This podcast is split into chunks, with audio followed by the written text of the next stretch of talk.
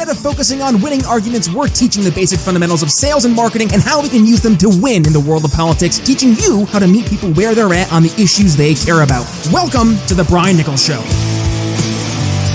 Well, happy Tuesday there, folks. Brian Nichols here on The Brian Nichols Show. I'm back, I know. I've missed you guys. It's been a while since I've been here on the program. I've been running around all over the Northeast uh, or Northeast visiting friends and family, and uh, looking forward to being back and joining you today. Because yes, I am in fact your humble host, and today looking forward to talking about what has government done with our money. But first, before we get there, want to go ahead and give a shout out to today's sponsor, and that is the Expat Money Show. Head over to briannicholsshow.com forward slash expat and check out the Expat Money podcast, uh, where you can go ahead and learn how Mikkel Thorsrud can protect the, help you protect the money you work so hard to earn from ambulance chasing lawyers, nefarious creditors, and greedy, unjust governments. And oh, by the way, uh, going ahead and checking out the Expat Money Show is a great way to get ready for November 7th through November 11th, the Expat Money Summit. And uh, it's going to be five days, 30 expert speakers. And uh, one of those speakers happens to be the one and only Ron Paul. So head over to briannicholsshow.com forward slash expat and get your free, yeah, free tickets uh, today. One more time, briannicholsshow.com forward slash expat. All right, folks. So with that being said, looking forward to talking about today what is, in fact, uh, happening to our money and what is government doing to our money. And uh, joining us today to talk about that from Mises U, Tho Bishop. Welcome to the program. Hey, Brian. Glad to join you.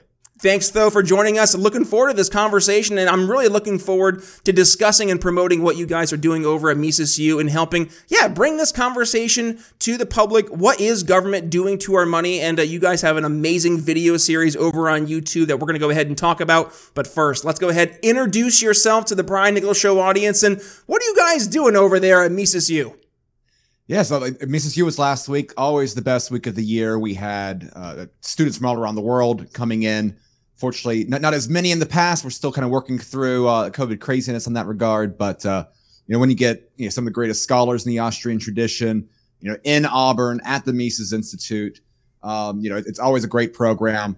Uh, you know, a lot of late nights, still still recovering from everything going on last week, but it's always a great time to be able to talk with with so many talented, enthusiastic young students that are just looking to learn. And uh, obviously, one of the big issues this week or, or last week is one of the biggest issues in the world right now, which is what is government doing to our money, the consequences of inflation, and uh, with our nine part animated video so, uh, series that we uh, have released over the last uh, few months, uh, we've gotten a great feedback from it. But it's also, I think, getting people to think about these things, not only from a theoretical perspective and even from from a liberty perspective, but also thinking about you know how we're funding really bad people the, the the, the way this plays right into tyranny and and all the the great reset and all this sort of very bad sort of uh, things going on right now. And it's so I, think it's one of the most important issues out there and we're just trying to help people understand it in a way where you don't need to read a, a 900 page book uh, to kind of get what, what really is important in it. Well i mean let's be real. Talking about money to your average person beyond just the idea that it's what helps them pay the bills and put food on the table I mean, they're like, Brian, I'm sorry, I have to worry about 10 other things that are way more top of mind to me versus trying to sit down and understand why money is important, the origins of money, and then to understand how government has its dirty fingers in every aspect of our money and how that negatively impacts us. And yet, what you guys have done is that you've taken what I would dare say is very difficult sometimes to understand this idea of money and, and how it pertains to a lot of the problems we see today. And to your point, broke it down into some very easy to digest videos. You said it, nine videos over on YouTube, and uh, they're ballpark, you know, two to five minutes or so each video. And it starts out with the origin of money and goes all the way through where we're uh, at today and what's going to be happening over the next 10, 20, 30 years, the privatization of money. So talk to us about the inspiration. And I know you touched on it a little bit there in terms of meeting people on the issues right now that are truly mattering and they're seeing right now before the inflation cost of living. It's hitting real, uh, ho- close to home and, and maybe for the first time for a lot of folks who maybe are politically unaware or agnostic for the most part, now they're actually feeling it and they're asking some questions themselves. So let's maybe go back a little bit to uh, the, the, development of this video series. How did that conversation take place? And, and what's been obviously the ultimate feedback you've received thus far? What's interesting is at, at, the Mises Institute, a lot of our work in the past has been kind of scholarly focused. It's it's about creating all of kind of the that that intellectual rabbit hole that people go down.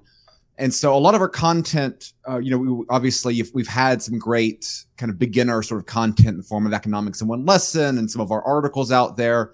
Uh, but one of the things the last few years we've been focusing on is trying to create kind of easier 101 style uh, sort of, of, videos and clips and things like that. Uh, we, we had, we, had, a donor, James Klutz, who, who was you know, very passionate about this. And so um, previously we did an, a, a, series called Economics for Beginners. Um, that was kind of a similar sort of mold, um, you know, different sort of animation style, but really kind of capturing the, the unique sort of Austrian approach of, of kind of basic economics and then after that was very successful, you know, we were looking for a new project. And obviously, Murray Rothbard's What Has Government Done to Our Money, the, the mini book was always one of my favorites. Was, I think it's one of the, the great sort of introductions into these issues. And so when I went about writing this, I wanted to try to capture the es- essence of what Rothbard um, was capturing with with his book, right, which which went into the theory and then you know the origins of money and then some of the history, and then trying to extend it beyond uh, that. That the mini book itself was written in the 1960s Obviously, a lot has changed since then. I mean, this was even before you know America went off the gold standard fully with uh, Nixon closing the window in '71. So trying to bring it beyond where Rothbard had taken it, but still trying to keep it very simple uh, as much as possible, and obviously capturing not only the the current inflationary environment, which you know nothing sparks people to think a little bit more closely about economics and when they're feeling that pain hmm. in their day-to-day life that takes it away from being something theoretical to being something construct and kind of those kitchen table issues. But then you can also tying it into the consequences of you know you know why are central banks trying to, to create their own central bank currencies? You know make it a lot easier to track things. And i think a lot of people recognize the dangers of that after everything we've experienced you know with covid you know understanding how this plays into you know the, the, the great reset sort of ideas and of course, you know, what are the roles that something like a Bitcoin or or you know some states being more interested in gold and silver sort of policies you know how how can this dynamic going forward you know i think ultimately it doesn't matter where you are on the political spectrum. It doesn't matter if you're a republican a libertarian a democrat whatever. If you're concerned about kind of the consolidation of power and and the you know this this this oligarch class trying to impose their values on you i think ultimately there's no way of getting around the the ultimate dynamic of power here which is the politicalization or the privatization of money at its core. Yeah, I think the, the Canadian trucker situation is, is one yep. example of that. And so, again, trying to tie all those strings together, um, it, it, was a lot of fun to do, and just again a great honor to be able to try to provide that on on a, a site with obviously so much great work within this specific topic. One of the uh, particular episodes I really enjoyed was the, the, the PhD standard, and the reason being is because you you hinted at it over the past few years what we've really seen take place, not just in terms of policy, but also in terms of the narrative behind said policy. And it was what? Trust the experts. And, and that's really what we've seen happen to our monetary policy is has gone away and is something you guys very uh, well explained in the video it's gone away from the traditional gold standard and instead has really turned into this leviathan of different uh, you know whether it's banking uh, or you know different government organizations bureau just it's become one big bureaucratic mess. And it has in its bureaucratic mess now become essentially this this you know hoity-toity uh, expert class, and you, you guys mentioned it, the PhD standard, where it's folks who really have never had to get outside of the the intellectual. You know, let's talk about this and not actually put it into practice. Actually, see what is the real impacts of the policies we're talking about. So that one actually, I, I found that episode particularly uh, interesting. What other episodes have you heard uh, particular folks bring up as, as things that they've really enjoyed here for these nine uh, different episodes? Yeah, that, that was a very fun one to do, and, and I think particularly in this time where obviously after you know all, all of the, the disaster of public health experts and the amount of power we've kind of thrust upon them very vividly in a very short period of time you know I, one of the things i've tried to, to play out and, and, touch on it within the video series and some of my writings is that all of the, the issues that people have like a dr fauci are very valid but we also need to understand that this sort of same dynamic has been at place within the economic sphere of things really, I, I would argue, uh, uh, going back, particularly with with Alan Greenspan, there was a great amplification there. But you know what Ben Bernanke did during the uh, the you know, 2008 2010 years is you know I think he should be tried alongside of Fauci.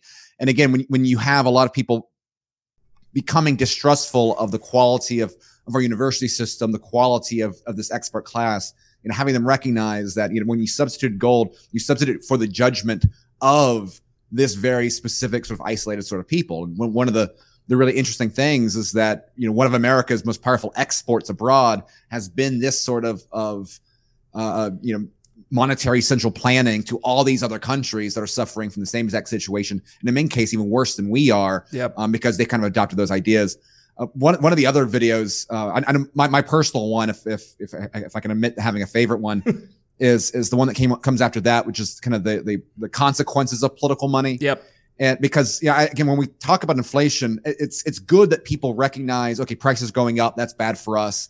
And so, so that, that economic pain, uh, well, obviously wish that was not happening. You know, that's something that people see immediately. It's right in front of them.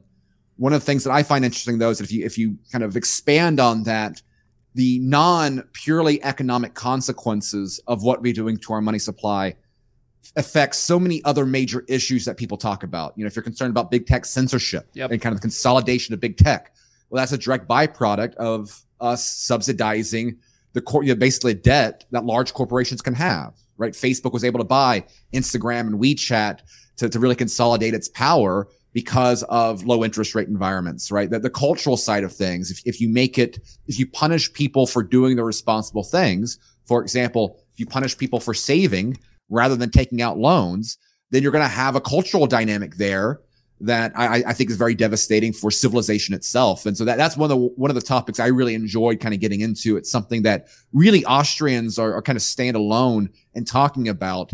And uh, that's that's it came up a little bit during Mises U as well. And that's one of those topics that I really enjoy trying to run out in, in non-libertarian, non-Austrian um, uh, audiences because it, it, gets them to kind of think about you know why economics is so foundational, right? It's it's not simply supply right. and demand charts like I think that's something that connects in a little bit different uh, manner than some kind of purely economic, materialistic, uh, supply and demand sort of style arguments out there. Well, and think about like the impact of addressing the uh, the money issue right head on versus addressing the outcomes of the money issue. It's like if we were to look at it this from the perspective of a doctor, right? You you want to not just get rid of the cancer, you want to ultimately get rid of the root cause of the cancer. So when when we look at a lot of the the political conversations that take control of the, the modern political discourse, a lot of those conversations are in response to trying to remedy the actual problems, not actually solve the actual reason that we're in the problem. And and I think that speaks to exactly why I maybe am gravitating so much towards this because what we talk about here in the program it often is bringing solutions to the table versus just trying to focus on winning arguments. And if we can, instead of focusing on winning arguments about the problems we see, instead actually bring real tangible solutions that people can say, oh, I see now that it is actually the, the money that's causing the main issues that we see today, whether it's you're, you're a conservative and you don't like big tech. Well, hey, guess what? Big tech was a direct result of the money issue. And, and the fact that a lot of these big tech companies, they're not even profitable. That thing, that's the part that blows me away the right, most, right. is that we look at these, these massive companies companies that they put them on the pedestal of you know the top uh, beacons of industry in in America, and yet they they don't really make anything. If anything, they lose money. So. I think it helps reset the narrative. And that's partly what we've been trying to help here in the program as well is refocusing on re- readdressing the narratives instead of responding to narratives is, is change the way that we're uh, approaching these, these topics and these issues. Because at the end of the day, if nobody else is talking about the money issue, then the issue is not going to be discussed and it's not going to be addressed. It's going to continue to be a problem and it's going to help make things worse. And we've just seen over the past, I think, 10 years. Yeah, 10 years. I was on a congressional campaign and I remember we were just like talking about the idea of the, the uh, debt getting in the, the, double digits of the you know trillions of dollars. Now we're we're well over you know what's it right. 20 some odd trillion, 30 trillion. We're it's it the numbers don't even make sense now. So this is a perfect time to have this conversation. So talk to me. What's been the feedback that you've been getting across the board from the, the videos? And obviously, um, I, I, would love to hear maybe some of the, the negatives. Has, have you heard any folks who have tried to, to debunk or, or take on the, uh, the approach here from your nine video series? No, for, for the most part, all, all the feedback we've gotten has been, been positive. Um, the amount of viewers of viewers that we've gotten, um, you know, both on YouTube, but also kind of our, our standalone site, what has government done to our money.com have been incredible. I mean, the, the internal numbers are, are, are, really, you know, have, have exceeded any expectation we've had. Um, and, and again, it's just it's because the, the time is right, and and I think that it, you know, to your point, you know, often it, the money issue has been a blind spot, I think, for a lot of other kind of free market groups out there. I mean, even Milton Friedman, right? I, you know, his views on the Fed contrasted uh, uh, very severely to that of you know Ludwig von Mises or Murray Rothbard, and and I think particularly right now with, with just the, the, the scope and scale of everything that has gone on within the financial system, really going back to the response to 2008, it's something that it, it's it's if we don't take a second and, and step backwards and appreciate the degree to which this has has misaligned financial incentives, right? You, are talking about the corporations that, that aren't profitable. They, we call them like zombie companies. And right. These are companies that focus on kind of growth in the marketplace over profit and loss, which you can kind of get away with a little bit at first, whatever. And the problem is that you have so many of these companies that have that, that, that were based on being able to just kind of recycle their debt with cheap interest rates. And now when you add into that that this current environment where the Fed right now is trying to massively juice up interest rates, which I think is the right move. Like for all my criticisms of Jay Powell in the past, all my criticisms of the Fed as the institution, I, I think that this increase in the interest rate is the proper way of handling this. The problem is is that this is something that these companies were not pricing in right. a year ago. I mean, the, the, Federal Reserve, I mean, there's no Fed board member a year ago that thought that interest rates were going to be what they are right now. And so the consequences, once you start cre- raising this price of, of debt, this price of money, and you don't have that factored in, and your entire business strategy is, is dependent upon this sort of addiction to cheap money, th- these are going to be major, major consequences. And so this is kind of this where, where, where the powers that be have found themselves in a lose lose situation. Where on the one side, if they did nothing, if they kept low, low interest rates low, the inflation side of things have been going crazy, and that's that's a major immediate driver. The problem is is that when you have the consequences of increasing interest rates, and people are going to start seeing their 401. I mean, are, they're already seeing their 401ks being being hit by yep. that. You know, their, their net worth being hit. Housing prices, where a lot of people maybe overextended in that. I think it's less of a problem where I'm at here, here in Florida because there's still a ton of people trying to come in here. But if you're out in California, if you're out in some of these other markets, people's you know net value is going down in a big, big way. And that that itself is going to create a situation where people are going to ask why.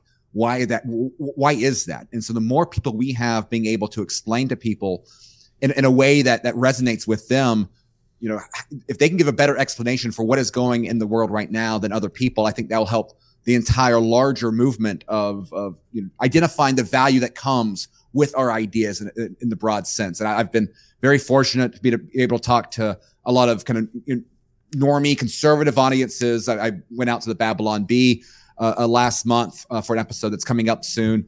Um, you know, I've been had a lot of fun you know, taking this sort of good old Rothbardian, you know, monetary theory and taking it to audiences that don't have a lot of, of interactions uh, uh, with, with, even you know us in the Ron Paul crowd sort of things, and and the lights have gone on. I mean, the, the amount of, of boomers, the amount of of young you know college Turning Point USA people, um, the amount of people that n- not normally in our orbit that are recognizing, okay, you you have something to say here, and, and this stuff it, it, it fits with something I've already felt in my gut, right? Yep. You know, looking at at the debt ceiling, looking at you know how long this stuff can go on, it hits my gut, and and and you know, I, they've been resonating, I think, very well to the way that we lay it out in this this series, which has been a lot of fun to see. Yeah, and one of the the uh, the last things I wanted to touch on here is you brought up people starting to ask why, and then I think the next logical question is, well, then what can we do?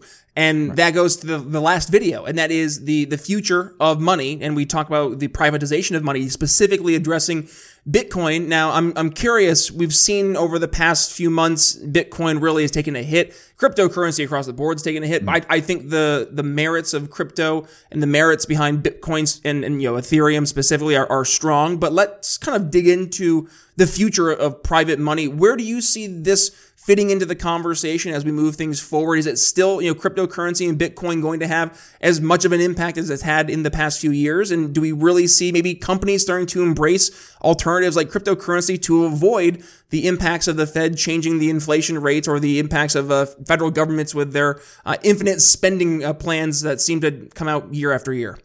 The last few months have been interesting because I think what you're seeing is that everything we're talking about, right, in the, the, the degree to which people were were building you know, uh, business plans and, and making investments on that low interest rate environment, you know, we, we, we've seen the consequences of rising interest rate and sort of a tightening financial environment hit a variety of industries. And I think a lot of people maybe mentally thought, okay, crypto is a, a com- competitor to the dollar, and therefore it's naturally going to benefit from uh, inflation, and yet failing to recognize how much of this sort of crypto you know ecosystem was itself kind of dependent upon cheap credit. Um, I, I'm still very, very bullish on Bitcoin. If you look at the world right now, I, I don't see any less of a demand for a non-politicized, non-politically manipulatable uh, uh, unit of account. And so I, I, think that ultimately the underlying arguments for Bitcoin, people like Saifedean Ammous makes in the Bitcoin Standard, I think that's as strong as ever before. I am a lot less optimistic about most other crypto projects. i am not, not going to try to paint with a broad brush here necessarily. Um, I, th- I, think most of those, though, don't have the same sort of argument that Bitcoin has. But but going forward, I, I, think that there's also something to be said about gold and silver. I think that the weaponization of the dollar, which has really been, I think, amplified with the uh, kind of the global financial war against Russia for its aggression within Ukraine, highlights this additional moment, which is kind of the recognition globally that the dollar is a, a you know the, the tip of the spear of America's military uh, you know, response, you know, foreign policy response to actors it doesn't like. And I think that itself kind of fuels the need for other countries to look at alternatives. So I think there's still probably a role for gold, you know, maybe even silver. And, and one of the beauties though of the kind of the Austrian perspective of money is that we're not necessarily explicitly pro one outcome out of any of these non-political alternatives. The main thing is simply allowing for a marketplace to develop where people have the option to to choose the currencies that they want to make a kind of an entrepreneurial judgment on on what are going to last longer, what's going to be in the best their long term interest. And so one of the things I would like to focus on from a policy perspective, which we don't touch in the series, but it's something I've had a lot of fun conversations with a variety of people in the last few months, is you know if we abolish taxes on gold, silver, and cryptocurrency, um, which, which you know, very much kind of resembles a bill that Ron Paul pushed back when he was in Congress. It was the Competition Currencies Act that's one of those. It's it's something that I think can be kind of attached to a much broader sort of you know the next generic Republican tax bill whenever that comes along. Right. You know, re- when Republicans take over the federal government, they're only good at two things: giving the military money and and you know passing a tax cut. Is you can kind of get, get just a few figures and understand why this matters, and then kind of work in this very subtle sort of bill on top of a big thing. I, I think that's something that could really create an opportunity within the U.S of, of, of really attracting, you know, making it safer to invest in, in Bitcoin or gold. Because what we do know is on the other side, there's a lot of people that recognize that these other alternative currencies do threaten um, some of their plans for censorship, for greater control. And so, you know, we need to try to be doing everything possible to to to eliminate the the impending barriers and, and the, the currently existing barriers that that re- reduce competition and currency and instead provide as many alternatives possible and then let the market figure it out from there. This conversation could keep going, but unfortunately, we're already hard pressed for time, Tho I know it, it goes fast. So, unfortunately, what we have to do is go to the part of the show where we go through final thoughts. So, uh, anything you want to make sure the audience takes away from today's conversation, or anything in particular you want to make sure that folks uh, maybe will focus on as we're talking about money and specifically, and we talk about this all the time here in the show, selling these ideas to friends and family, your average person. What's some advice you would give as we uh, we take away today's episode? I think one of the biggest things is again just just if you spend just a little bit of time every day understanding the headlines in, in, a kind of a deeper way, that's one of the things the Mises Institute tries to do with all of our our daily articles, um, with with our podcasts and things like that. I think now is really going to be a time where there's going to be chaos going on. Um, you know, the more that you can be the person in the room that can better explain the headlines in a way that you know pe- people know that the press isn't telling them the truth. If you can provide a better narrative to the struggles that we're dealing with, I think that's going to benefit you not only intellectually, but can benefit you within, you know, raise, you know, the, the quality of, of the knowledge of your friends, your community, and, and perhaps, uh, uh, uh, you know, I think that's, that's where we can really benefit from these, I, the value of these ideas is demonstrating that our, our lens lets us better understand the world and other people. We need to be able to, it takes continual work to do it. You can't just read one book and just kind of coast off of it. But uh, that's what one of the one of the, uh, the the real main purposes I think of the Mises Institute. And of course, if, if anyone out there has any questions, I'm always happy to answer them. Um, yeah, feel free to hit me up on Twitter, uh, email, anything like that. Perfect. You, you, took it right out of my mouth. I was going to say social media plugs, but you hit us with it. Perfect. Thank you, Tho. And folks, I will obviously make that easy for you. I'll include all those links in today's show notes. So all you got to do if you're on your podcast uh, version of the, the show, uh, go to your audio catcher. Make sure you click the artwork. It'll bring you right to today's episode where you can find, yes, all of the links as we mentioned, but also the entire transcript from today's episode. Plus, you can find the YouTube version uh, for the show. Head over to YouTube if you have not yet. Hit that subscribe button and also hit that little notification bell so you're not missing a single time we go live. And oh, by the way, uh, did you go ahead and get your tickets to Revolution 2022 down in Florida yet, folks? If not, ugh, sorry, they're already sold out. So if you are heading down to Revolution 2022 this Thursday through Saturday, I will see you there. Uh, yours truly will be there on Media Row, and also we will have a, a table there at uh, Rev 2022. So make sure you stop by and say hello. And then uh, also, did you check out the uh, episode we had air yesterday? It was getting comfortable with uncomfortable conversations. I'll make sure if you did not see that episode, I will include it right here below me, and I will see uh, you over there. But with that being said, folks, thank you for joining us on today's episode. With that being said, it's Brian Nichols signing off here on the Brian Nichols Show for Tho Bishop. We'll see you tomorrow. Thanks for listening to the Brian Nichols Show. Find more episodes at briannicholsshow.com.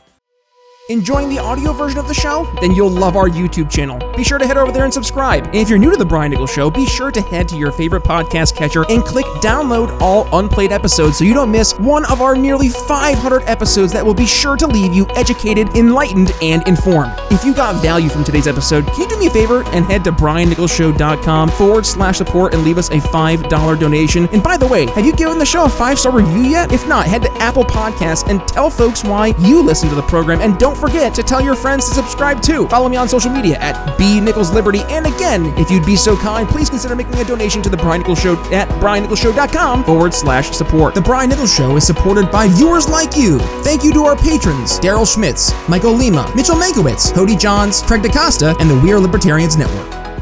Faced with an uncertain future, many business owners and technology professionals don't have the time needed to invest in their business technology strategies. And as a result, they're afraid of their technology getting outdated and putting their company and customers' information at risk. The digital future is already here, but with all different choices in the marketplace, it's difficult to know which one will be the best fit for you and your strategic vision. Imagine having the peace of mind that your business is backed by the right technology investments that are tailored for your specific needs. Hi, I'm Brian Nichols, and I've helped countless business owners and technology professionals just like you, helping you make informed decisions about what technologies are best to invest in for your business. Voice, bandwidth, cybersecurity, business continuity, juggling all the aspects of business technology is messy. Let me help. Head to briannicholsshow.com forward slash help and sign up for a free one on one consultation with yours truly to dig deep into where you see your company heading and how we can align your business technology towards those goals. Again, that's briannicholsshow.com forward slash help to get your simplified business technology started today.